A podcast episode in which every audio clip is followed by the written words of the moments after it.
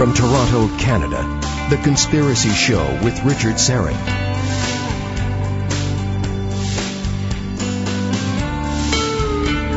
Welcome, welcome, welcome, welcome to the Audio Imaginarium. Come on in, weary traveler. Hang your cloak on a peg, grab a stool, and come gather around the fire. There are stories to be told, and you are among friends.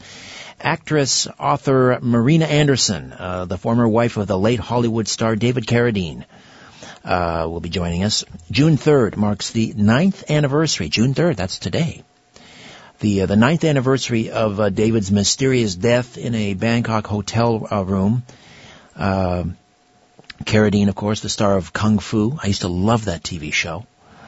Uh, back in the early 70s, 72 to 75, and, and of course he had a string of movies, including uh, Kill Bill, and uh, uh, he and Marina were married for nearly four years, beginning in 1998. And she will be here, Marina Anderson, in the first hour along with psychic Michael Bodine, author of Growing Up Psychic, From Skeptic to Believer. Uh, and they will talk about uh, David's death. Nick Redfern is back with us again tonight this morning, second hour. Nick has a brand new book out as of June 5th called The Black Diary. Men in Black, Women in Black, Black-Eyed Kids, and Dangerous Books. Uh, we are coming up on the 50th anniversary of Bobby Kennedy's assassination. Hard to imagine uh, just a couple of days away. And I was reading recently where Robert Kennedy Jr., who is now 64, he was just a kid, 14 years old when his father was gunned down at the Ambassador Hotel in Los Angeles.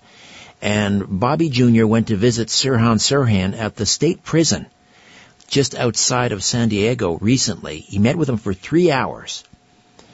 And Robert now supports the call for a for reinvestigating the assassination, which is being led by Paul Schrade, uh, who was also there that night at the ambassador. He was walking behind Bobby Kennedy and was also hit with a bullet. He was hit in the head, uh, but survived. Uh, so next week, we're going to move things around a little bit. We'll uh, we'll dedicate an hour next week to the RFK 50th anniversary. Now, let me introduce the boys in the band on the Flying V Gibson guitar, technical producer, my fine rockabilly friend, Ian Robertson on the other side of the glass, twisting the knobs and dials, and Ian has just returned from Nashville, uh, with his van, uh, with his band, uh, the Grease Marks. Howdy, yeah. And, uh, so, hey, what is happening with that album? You were in Los it's Angeles. It's out. It's out. It's out. It's out. Wild Records. It's out. Wild Records. That's the label, yeah. Okay. This was the one that you re- recorded in Los Angeles? Yep, in December. And what's the album called? It's self-titled, Grease Marks. Grease Marks. All right. It's always the first album is self-titled. Yeah. And then the second one will be called Second Helping. Yeah. Or something like that, right? so how do people get the, the album? Uh, you can go to greasemarks.com and you can find it through there. Greasemarks.com. Yeah. How many, how many tracks on the album? I think 14? 14? Yeah. Is it vinyl? Not yet. You, you will be releasing on vinyl. though. Hopefully, yes. Excellent. Yeah, limited pressing too, so get the CDs while you can. Excellent. Congratulations, buddy. We're Thank so you. proud of you. One day he'll move away and forget us all. Uh, and I hope that happens. When you go, forget us. Just keep going, my friend. Uh, in studio with me on the Rickenbacker guitar and a ca- bass guitar and occasionally the theremin, story producer Albert Vinzel, and on the Hammond B3 live stream producer Ryan White. All right, David Carradine uh, was an American actor, martial artist, noted again for his leading role as a peace-loving Shaolin monk, monk uh, Kwai Chang Caine in the TV series Kung Fu. He was also known for playing Frankenstein in Death Race 2000 back in 1975 and Bill in both Kill Bill films. On June the 3rd, 2009, nine years ago, he was found dead in a closet in his hotel room in Bangkok, Thailand, due to what was officially ruled a fatal autoerotic asphyxiation accident. Although I believe neither of my guests tonight believe that's what really happened. Marina Anderson is an established actress, published author. Uh, David Carradine, The Eye of My Tornado, is uh, a new edition is out. She's a publicist, a personal manager. Uh, it's called the Media Hound PR. She's a freelance writer specializing in entertainment, and uh, she was, as I say, the wife and personal manager of uh, David's, responsible for really resurrecting his career, which culminated in the Quentin Tarantino hit film Kill Bill. Uh, her, div- her diverse roles include starring, guest, and supporting credits in TV, feature films, webisodes, and national commercials such as Bones opposite Emily Deschanel and David uh, Boreanaz, uh, The Mentalist opposite Robin Tunney, Dexter opposite Jennifer Carpenter, Law and Order L.A., uh, Seinfeld, Emmy-nominated web series Sophie Chase, Desperate Housewives. Uh, also, she was in Forever Knight, Kung Fu, The Legend Continues, which was a recurring role opposite uh, David, Largo Winch, and CBS's highly rated series Scales of Justice. Marina Anderson, welcome back to the Hi. Conspiracy Show. How are you? I'm good, Richard. How are you? Well, it takes me like half the show just to read your wonderful credits. That's so cute. Hard to believe nine. Been a while since we've talked. It has. It has. We're always on email back and forth. Um, Yes. Nine years. My word. Um, let me uh, let me first introduce. Uh, let's get Michael in here. Michael Bodine, a professional psychic for more than 35 years, uh, giving readings, performing ghost busting, speaking at events and conventions. And his clients range from celebrities like Melanie Griffith and Gary Busey uh, to, to financiers and dog walkers, and of course the author of Growing Up Psychic: From Skeptic to Believer, which is available at Amazon. Michael Bodine, welcome to the Conspiracy Show. How are you? I'm great. Thanks for having me. My pleasure. Uh, The burst of energy. yes, absolutely. Love to hear it. So, um, Marina, um, let's first of all just briefly your relationship with David. Obviously, you know we, we all know a very deeply uh, troubled individual, very immensely talented individual. How much of uh, of of that did you know uh, about David before you met, before you were married to him? You know, obviously there was some substance abuse and there was a you know some violence around this gentleman. Um, you know, you, you hear things, and I don't. I'm always kind of a skeptic. You, you know, I want to learn firsthand. I, I I learned pretty quickly about his uh, uh, other personality, shall we say. Um, but um, I, you know, I was just so much in love with the guy. Um, I, I I didn't let it deter me. I, I was on a mission, and um, I wanted to see him. Um, back on track with his career because I thought he was such an incredibly talented genius, and um, I just um, I just kind of tunnel visioned on what the mission was, and um, I kind of lo- I got lost in in the shuffle. I, I'm, I have to a- add this: I've known Michael since 1988, and he has been uh, like a constant um, uh, go-to counselor for me and dear friend. And so when David passed away, of course, I called Michael about it and um, uh, I wrote about him in my book, Michael, as to what he said. So, um, and to backtrack a little bit, um, to get through those uh, hard times with David, I, I would consistently call Michael for advice and insight, and of which he was uh, enormously uh, helpful with. This and this is while while you were still married to David. Yes, before David, during David, and after David. Right. All right. And you managed true. while you were with David, he was sober for the most part. When I first met David, no, he was a quart and a half of vodka a day. He was pretty public about it.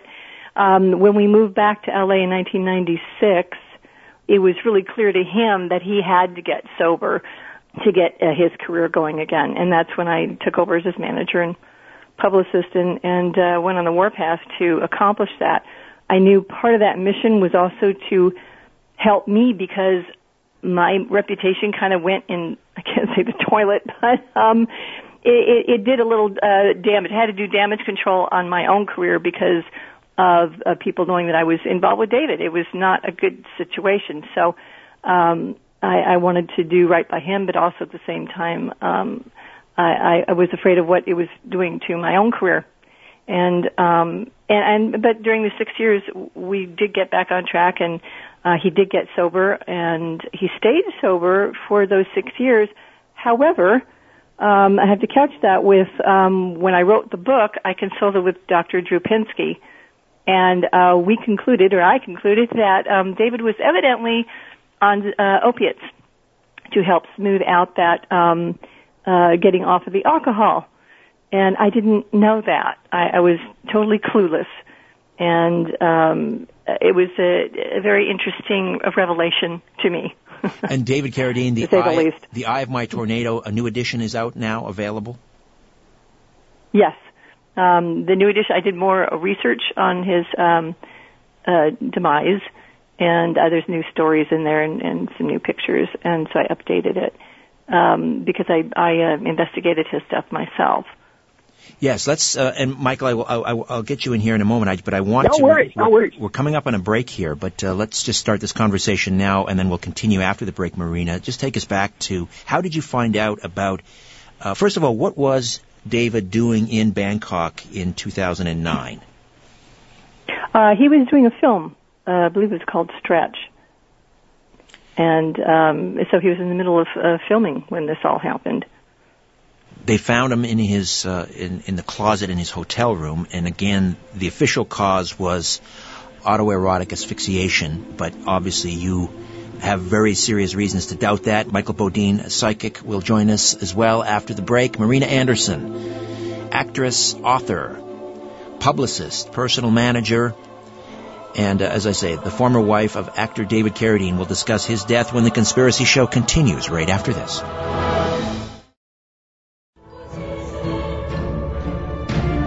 You're listening to The Conspiracy Show with Richard Syrett. Welcome back, Marina Anderson, actress, former wife of the late David Carradine. We're discussing his passing. It was nine years ago, found in a hotel room in Bangkok where he was uh, filming. Uh, Michael Bodine is a psychic, the author of Growing Up Psychic, From Skeptic to Believer, and has known Marina uh, for, I guess, 30 years. a Uh, long time.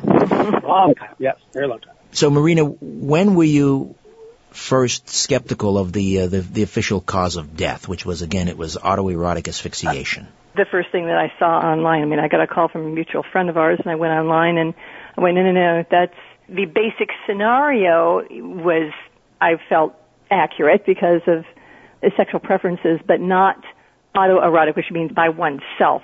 He was never one to fly solo, shall we say. So that did not ring true to me. So I, I felt something was wrong and gut feeling intuitively. I knew something was not right. That's when I called Michael. All right, Michael, how do you approach a, a situation like this? How do you, as a psychic, attempt to investigate a murder scene?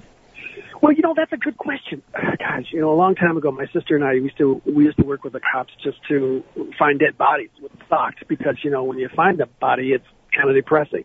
So we stopped doing it. But this is going to sound a little odd, but when you do that kind of stuff, you try to tap into the person. You try to tap into the person's soul and figure out what's going on and what their attitude's like and what their thinking is. And um, a lot of times when we were looking for these bodies, the soul would tell us where it was and the circumstances in which it, it died, and um, and so that's why we were able to find it because they would it would be like you know you're getting warmer, you're getting warmer, you're getting colder kind of thing when you, we would be driving or looking in a certain area, and um, and it's the same kind of thing when when something like this comes up. You you just sort of check into the soul and yeah, um, you try and get an idea of what was going on. You know what was really going on, And, and um, are you able to you, uh, do you remote view? Like, would you remote view this the actual crime scene? Yeah, you can. It's yeah, you can. I mean, I I, I have. Um, yeah, it's it's like watching a movie. You know, it, it's like they they show you this. Um, you you concentrate on the person's name, and then all of a sudden you get all this stuff, and and then it's like they they show you this movie, and it's it's kind of an odd thing, but um, and it happens really fast. Like you get all this information. It's like you know if you ever uh, um, if you get a certain smell and it reminds you of something, like when you're a kid or Yes. or you know certain things, like, and all these memories rush in, and and you can kind of feel all that stuff, and it only takes a sec. It's the same kind of thing with this, except it's a little bit more um, detailed. You just you just get more stuff, and um, but it's like you're there, and you can you can smell it, you can almost feel it, and it's um, yeah, it's it's a weird thing, but it's um, it happens so fast. You know, it just happens really quick. And you know what? Honest to God, I don't remember what I said about the Davis stuff. Um, Does he appear to you? Do you do you say you know? Do you reach out to him and and ask you for information? Yeah, you can feel him. You can feel his anger and his frustration and his confusion. And uh, you know, he was not this was not something that he wanted to do. It wasn't like it was like he was pissed. Like, oh man, what the hell was that? You know, what was I? You know, what was that? And and it wasn't. It, it, it wasn't like it. Um, it wasn't something like you could tell that it was intentional or something that he was planning on doing. Um, it, it was more like because I, I knew David a little bit, and um, and I think I think he was embarrassed. I think he was like, uh, "Geez, of all things to do, and of all places, you know, this is." Um, it it was like this is. It, it just it, something didn't feel right with the whole thing. Um, so yeah, I you know I don't remember the specifics of it because, like like you said, it was like nine years ago, but it was it, it, it was around it was a it was like that feeling of something um, that sense like something's not That right. is what you said. You said I remember you distinctly saying he is pissed. Yeah, well, I know he was, I Yeah. know he was pissed, and you can tell, like when people, um, you know, sometimes when people pass and it's kind of a shock, it's like they look at themselves going, "Holy crap, what the heck happened?" And um, and then they start to realize and put it all together, and it's like, "Oh man!" And I think he, uh, and I remember thinking that, or, or feeling just how pissed he was, how embarrassed he was, how like of all the things, you know, this is it's almost like poetic justice, like oh great, you know, Right. Hancock, um, that kind of thing. Marina, at the Uh, time of his death, I mean, uh, what was his state? I mean, I don't know how, how often you had communicated with him since when since you were divorced, but what, do you know? Was he in a good place mentally, emotionally? Um, I was not in contact with him. We, I, I, I uh, sh- shut the door to him uh, quite a while before that when he he turned his back on helping my colleague Lulu out. Um, but I do know that he was hoping that Kill Bill would lead to more A-list films, and it never did.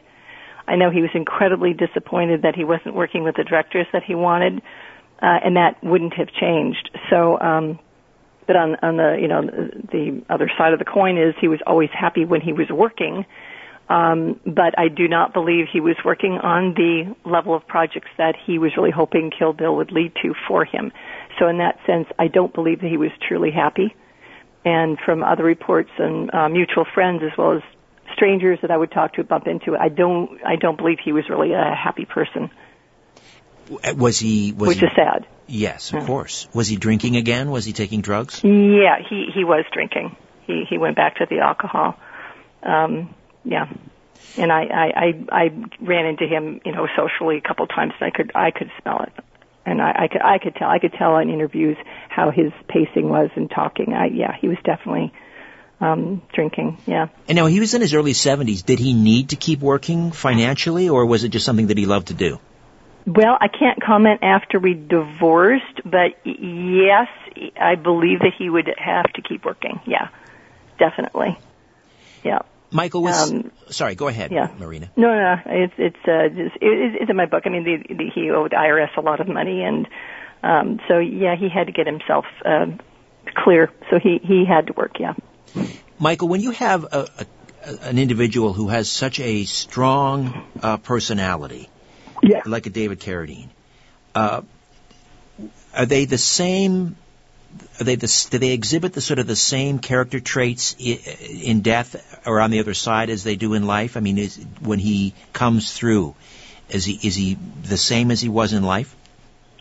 Well, you know, it's funny. It, it, um, when people the when people pass, it's such a shock. I think to to realize that they're not really dead. You know, I think um, some of them aren't sure if just if it, if they're going to die, or some of them don't know, or some of them I think just think that they're going to just you know be asleep for the rest of their, you know, they're just going to black out. And and I think it's really a shock for some people, and it definitely seemed like a shock for him. Like, uh oh, you know, the, I'm still alive, and it, it was, and some of the stuff that he did, you know, he probably felt like, oh man, I might have to um, answer for some of this stuff. So I think he was a little bit uh, in shock and a little panicked and a little um, like, oh man, now what do I do? kind of thing. Because you know, and that happens a lot. Some people are more uh, comfortable with it, but some people really have a hard time with it. And, and he definitely did. I think he was pissed, but I think he was trying to be pissed because he didn't want to think about the reality of what was going on. You know, it was like it was easier for him to be mad than to realize that he's not dead and and now he's got to figure out what to do next. And um, so I think for him, I, it, you know, that arrogance and a lot of that uh, ego that people have here really disappears quick when you when you pass because everything looks really different. You know, and everything uh, has such a finality, you know, as far as the physical body and and the things that they couldn't do and the things that they can't do and the reality of all that and and just who they are and how they how it really doesn't matter, you know, if they were famous, if they were rich or anything like that. It's just like, you know, it was all about learning and what did they learn and you know, it's just it, it freaks some people out and um and some people are like I said, some people are okay with it, but he was definitely um not okay with the situation. You know, sure. I mean, like, a, a, lot of karma, wow. a lot of baggage there, obviously. Oh my God, yeah. And you know, it scares me sometimes thinking about it. You know, all the baggage that I've carried through the years, and I think, oh man, how am I going to how am I going to rectify all that? But um, yeah, he was definitely he was definitely freaked.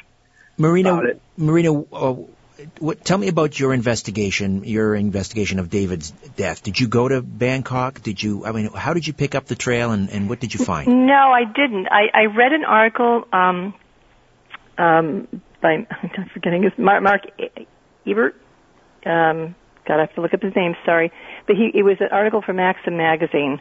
and, uh, he went to Bangkok to investigate the whole thing and I, I contacted him afterwards, and he did not believe that David um, uh, died by auto asphyxiation in the closet. The closet wouldn't have held anybody. It, it was too, you know, weak of a thing, and that it was staged. And that that gut feeling fit for me. I I because that's what I believe that it was a staged situation. um, and so what I did is I I um um I called the um uh, Thailand police and various leads that I would I would I'd spent a lot of time calling Thailand and um eventually I did get a copy of the autopsy report from Thailand and um and I called the uh, the coroner there and spoke with her and uh it was just it was it really bizarre position to be in. I mean, I had a roll of toilet paper on my desk because I went through boxes of Kleenex. I was just sobbing all the time. Um, it, it, and it, in the autopsy report, it, it, it did not um, ring true to autoerotic asphyxi- asphyxiation. And, um, um, I, I just, I knew, uh, you know, it whether it was a robbery intent or what it, it was with intent. So, uh, and then I called the coroner here in LA, compared notes, and it all pointed to, um, uh, from that, um, with intent to kill. It, this whoever was with David, um, uh, it's not that they had motive to to rob him per se, but um, it, it went beyond the um, the act of a, a sexual um, gratification of the situation of what David was into, which was strangulation, and um, it went far beyond that. Um, it was, you know, a, the marks around his neck and things like that. It went far beyond what that act called for to um, to, to get pardon my language, but, but to get off from the situation. Right, right. So, so um, what? Yeah. Were personal effects missing? Was his wallet missing? Was, was jewelry missing? Uh, there was a source that uh, confided in me. They said that nothing was missing, but um, I'm going by that one source. There was a watch, a Patek Philippe watch, which was really expensive. Um, it was not on him in the autopsy pictures, um, so I don't know uh, if he took it off, where that ended up. Um, I have, I don't know. So um, that's all kind of in limbo to me. Um, whether that was the motive or not, um, uh, I, I still believe that he was um, um, purposely um, killed. And what was it in the autopsy that led you to you, you to believe that he was he was murdered? Uh, from the the strangulation marks, there was um, a certain bone in the neck that was broken, and according to the coroner here in LA, that does not happen unless you intend to kill a person with that kind of force. Right. Was he seen? Was there closed circuit camera video of showing him in the, the in, the, in the hotel the uh, elevator? footage was going to be sent to the. Um, I think it was Michael Bodden here, or or the or the family. It was supposed to be sent by uh, or to the attorney probably. And um, according when I spoke with the Thailand police, uh, they said um, no, that was being held back. And then you know a long time went by, and um, I kept checking, and uh, they said uh, finally they said no, the um, the the footage will not be released. The file is closed permanently. Sounds like a cover up.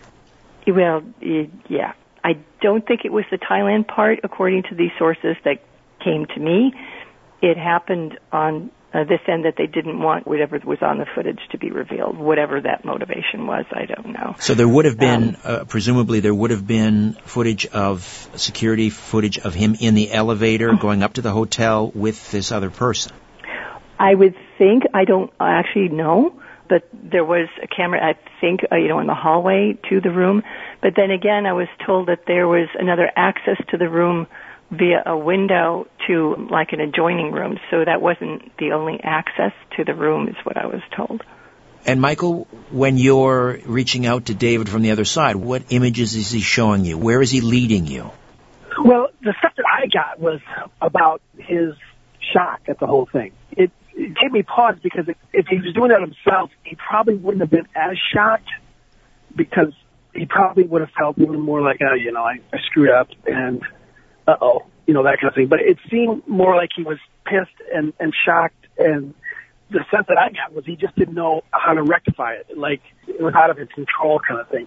He didn't point to a person or he didn't say this person did it or that person did it. And sometimes they do that they can be really clear. But when I felt him, he was in that phase of going, "Oh man," you know, it just like shocked. And so it just gave me the sense that maybe there was something else going on there than just what was being said. And you know, I had talked to David about the auto asphyxiation thing before a long time ago, and because he said that was something that he was had talked about and I made the comment that I thought it was, you know, kind of scary in the whole, you know, dangerous thing, and he just kind of brushed it off. And so when I saw him. I was expecting him to say, "Yeah, you're right," or "Yeah, boy, I really screwed up this time," but it wasn't like that. All right, it Michael, was, I've got to take a time out. Hold on. Marina Anderson, Michael Bodine, back with more of the Conspiracy Show. Stay with us.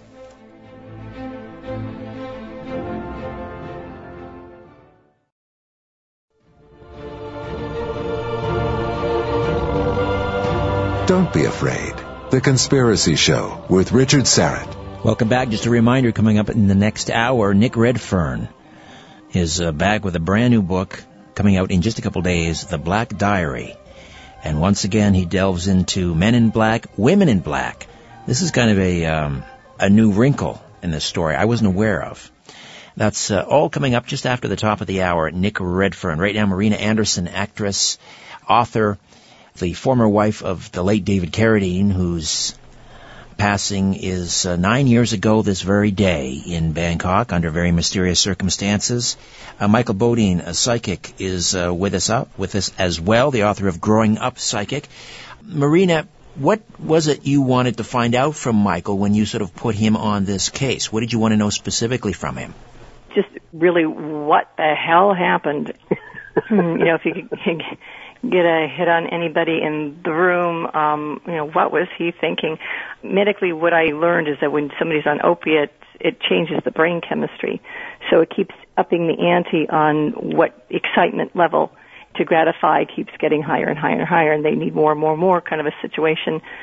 So, you know, we're t- I was talking to Michael spiritually in a way of what David might have been going through or thinking or something, and I think Michael can correct me if I'm wrong, but I think you mentioned something like, well, he knowingly put himself in a bad position, and so therefore, yeah. in a way, that's kind of committing suicide in a way, but it wasn't because there was another person involved, and it went beyond. Yeah, yeah, I remember that. Yeah, it did feel like there was somebody else there because the way he was kind of acting was he was thinking that that other person was going to help him or fix the situation before it got to bed. Like I said, he was just like in shock. And I think part of that was because I think he was thinking the other person was going to help. And it didn't feel like he was alone. And he was more pissed that whoever was there wasn't more of a help or didn't, you know, like you have a safe word or something. It's like, you know, they didn't react when he needed them to react. But there was like, Maria was saying there, you know, he did put himself in that situation. And David, you know, was kind of like that, you know, he just, Yeah, he, just kept, he just he liked to do crazy stuff and walking on the wild side. You know, that was he, David. He, he pushed the envelope a lot. So it may not have been murder then. It may have been an accident and then they tried to cover it up. Is that the idea? Right. That's what felt to me. It, it felt like there was another person there that was maybe helping him or doing stuff with him and then it went bad and they just freaked out and they, they kind of set it up. I think that people just wanted to kind of wrap it up in a bow and, and take care of it as opposed to really dig into it because they don't think they really had anything or if they did it wasn't strong enough or whatever. But I know that David felt like it wasn't supposed to happen. I mean, obviously, I didn't. He didn't want to die, but um, it wasn't supposed to happen. It wasn't supposed to happen that way. And he was, I think, he, he always felt that he was smarter than most of the people in the room. And I think he thought that this was one of those times where he thought he had it all covered, and he didn't. And it, it seemed like that's one of the reasons why he's so pissed. Why wouldn't he reveal the person in the room with him? It was, is he trying to protect that person? Do you suppose? You know, it's funny. It's like sometimes there's this whole big picture thing, and sometimes they can. I do a lot of ghost bustings, and we I've done a lot of places where people were murdered, and the, the person will come and say it's so and so, and this is what happened. But they're concentrating on that so much that that you can really clearly hear it. I think in this case, when I was talking to David, there was so many things going on, and it was like he was trying to figure out, okay, what the hell happened with this and that and this, and why didn't this person help? And it was almost like that person was sort of an afterthought. It was like they were there, but it wasn't. It wasn't entirely their fault. It was his fault, but maybe they could have helped. And so it was like one of those conversations. It wasn't like he was like when I do these places and the person was murdered. They're very clear. They're very clear on what, why the person did it, who they were, what they look like, all that kind of stuff. Um, but in this case, it wasn't like that. He was just really shocked, and, he, and that, that person was there, but they they were sort of secondary because I think in his mind he should have had all the bases covered. So I don't know that he felt. I think he felt like they were responsible in a way, but he felt even more responsible because he should have had it covered. And and they did show me it was a picture of a woman. Um, uh, she was Asian. You know, she was scared, and I think he was feeling very confident about things, and it just. I don't know. I don't know that he blamed Well, if her. if there was a, a woman in the room with him and she, and he was accidentally strangled during this act, she must have had help, don't you think, Marina, getting him into the closet? I mean, there, she must have had Oh God, yeah, I'd say he was what six two, six three. I mean, Exactly. he, he was not uh, you know fragile little thing. um, it would ta definitely have take more than one person to to stage that. Yeah, definitely. So she must have called for for help then. Unless there were there was more than one person in the room, which is what I believe. There was, it disappeared from the press. There was um, they said a mysterious footprint on the bed, and um, that disappeared from the internet pretty quickly. Um, um, it was you know the the informant uh, that talked to me um, said that the person that strangled David was behind him on the bed, so that would explain the footprint um, Ah. on the bed. All right, more than Um, more than one person. And there was involved. more than more than more than two people in the room. Yeah. All right, we'll take another time out. Back with Marina Anderson and Michael Bodine right here on The Conspiracy Show. Don't go away.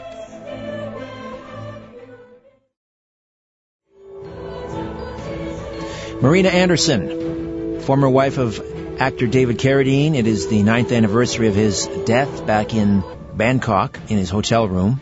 And Michael Bodine, a psychic, author of Growing Up Psychic from Skeptic to Skeptic to Believer.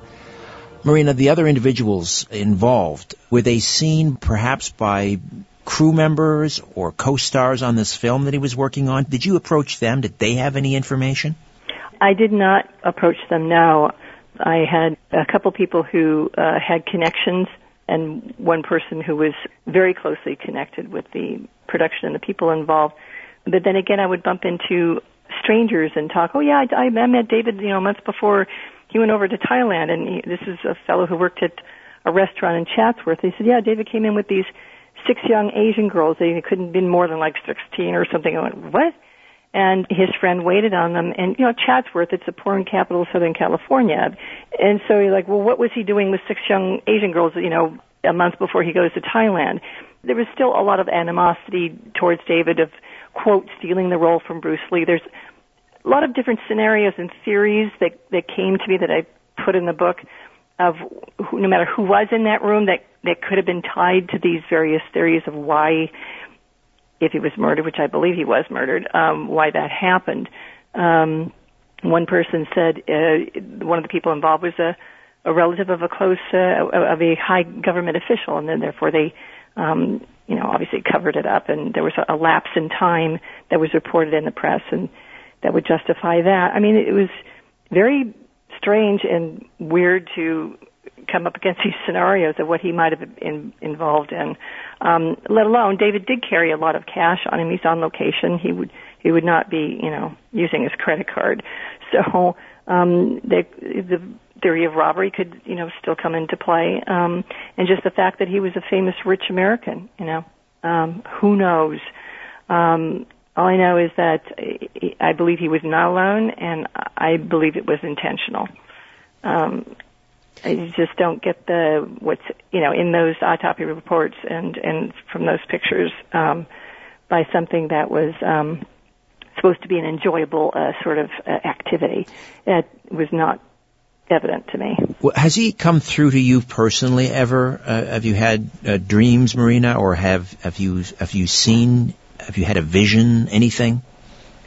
Uh, I, I um, well, particularly like the week that he passed away, I call I'd say messages. Um, I mean, I, I have you know other psychic friends who came to me and astrologers and with their you know um, pointers and and uh, information and whatnot. Um, but um, I, I look for clues like you know I was pumping gas a week before his funeral, and the car in front of me was Real Dead, the license plate Real Dead, and it was a black car. My nickname was Blackie, and I, to me that's a message that David was around. It, was, it was continuous.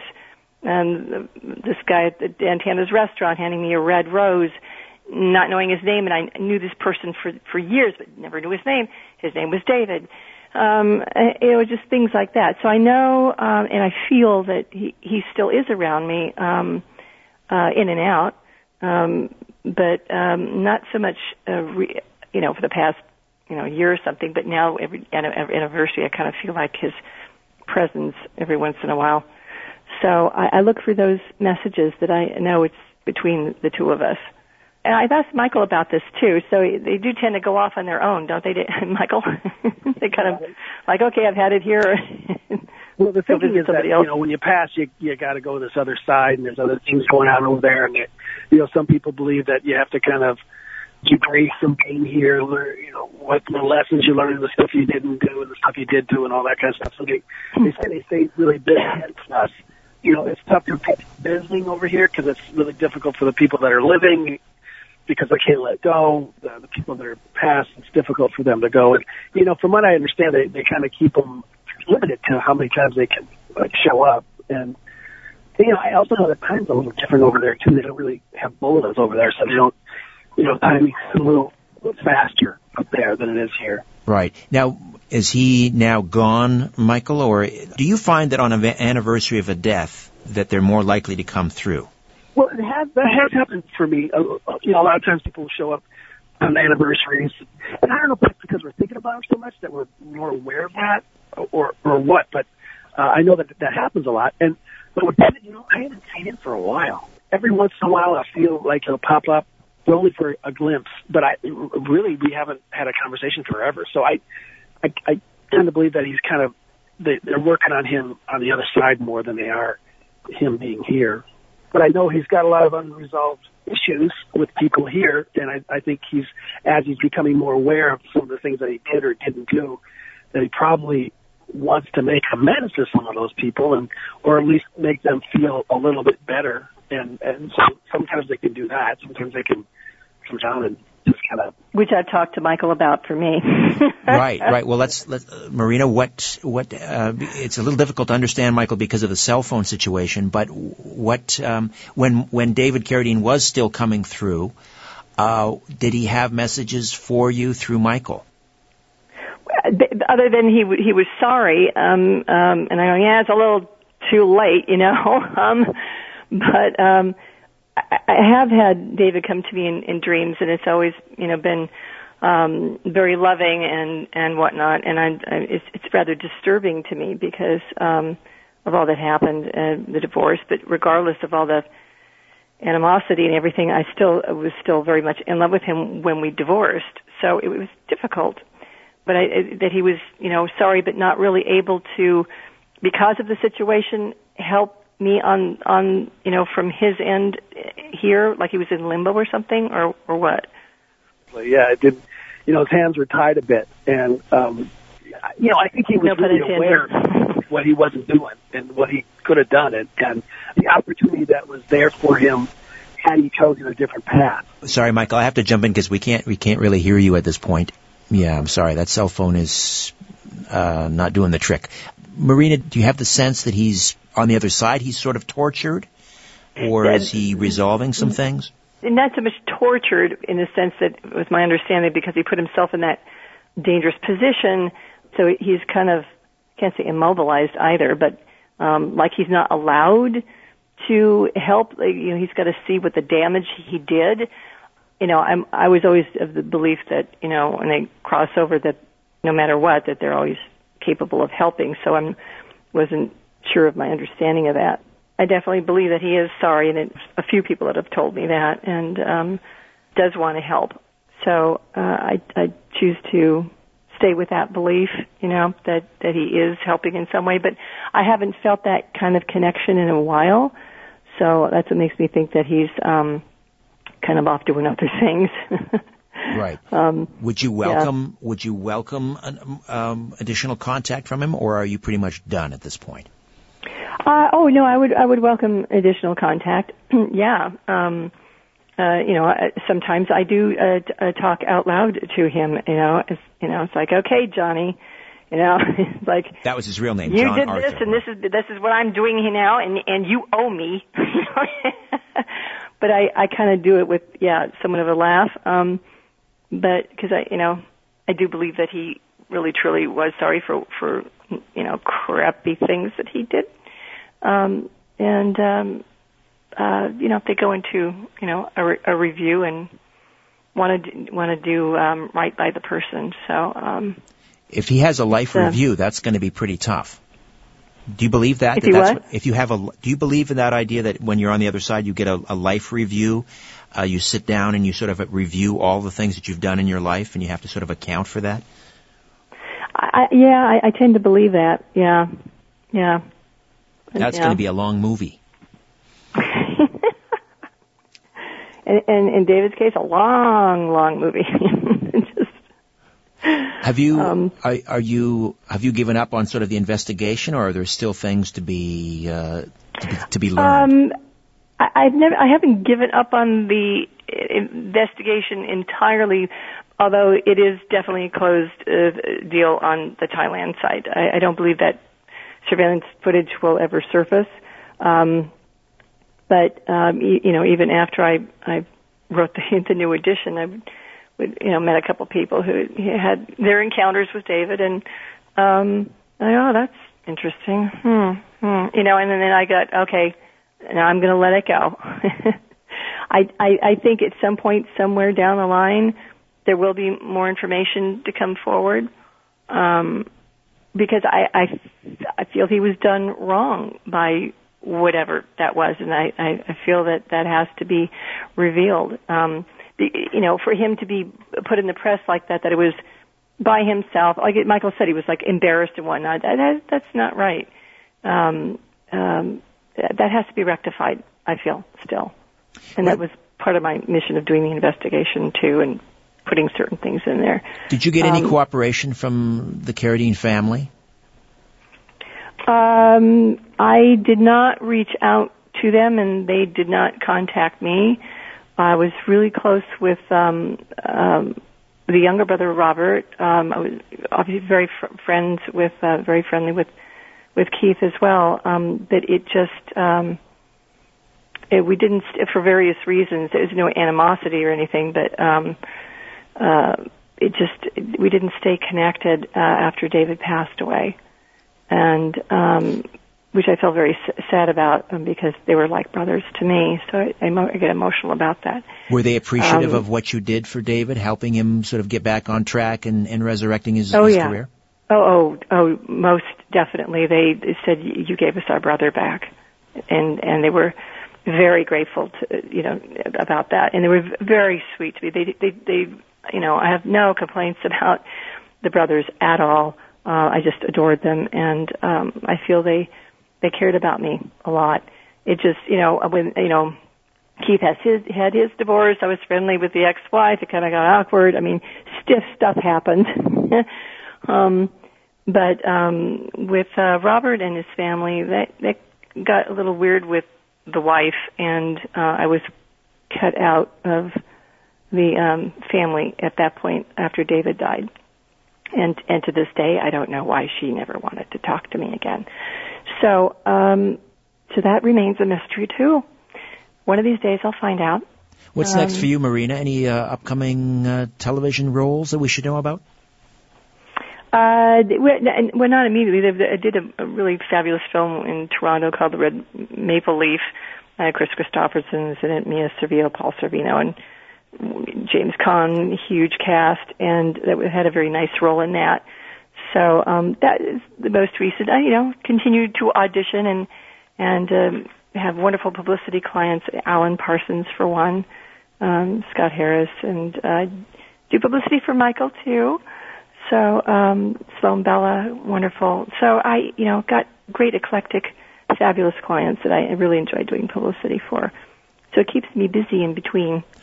All right. In the meantime, we have David Carradine, The Eye of My Tornado, and that's available at Amazon, I'm guessing. Yes, uh, Amazon, uh, Barnes and Noble, it's uh, all the e formats, ebook formats, Nook Kobo, um, Kindle, print on demand. You, name it, it you, you, you can buy it. Terrific. All right, Marina, always a pleasure. We'll talk. Thank you so much for this. Michael Bodine, sorry, uh, we couldn't connect a little better with the, with the phone. Growing Up Psychic from Skeptic to Believer, also available at Amazon. Thank you both. Thank you. When we come back, Nick Redfern, Men in Black, Women in Black, Black Eyed Kids, and Dangerous Books. Stay with us thank you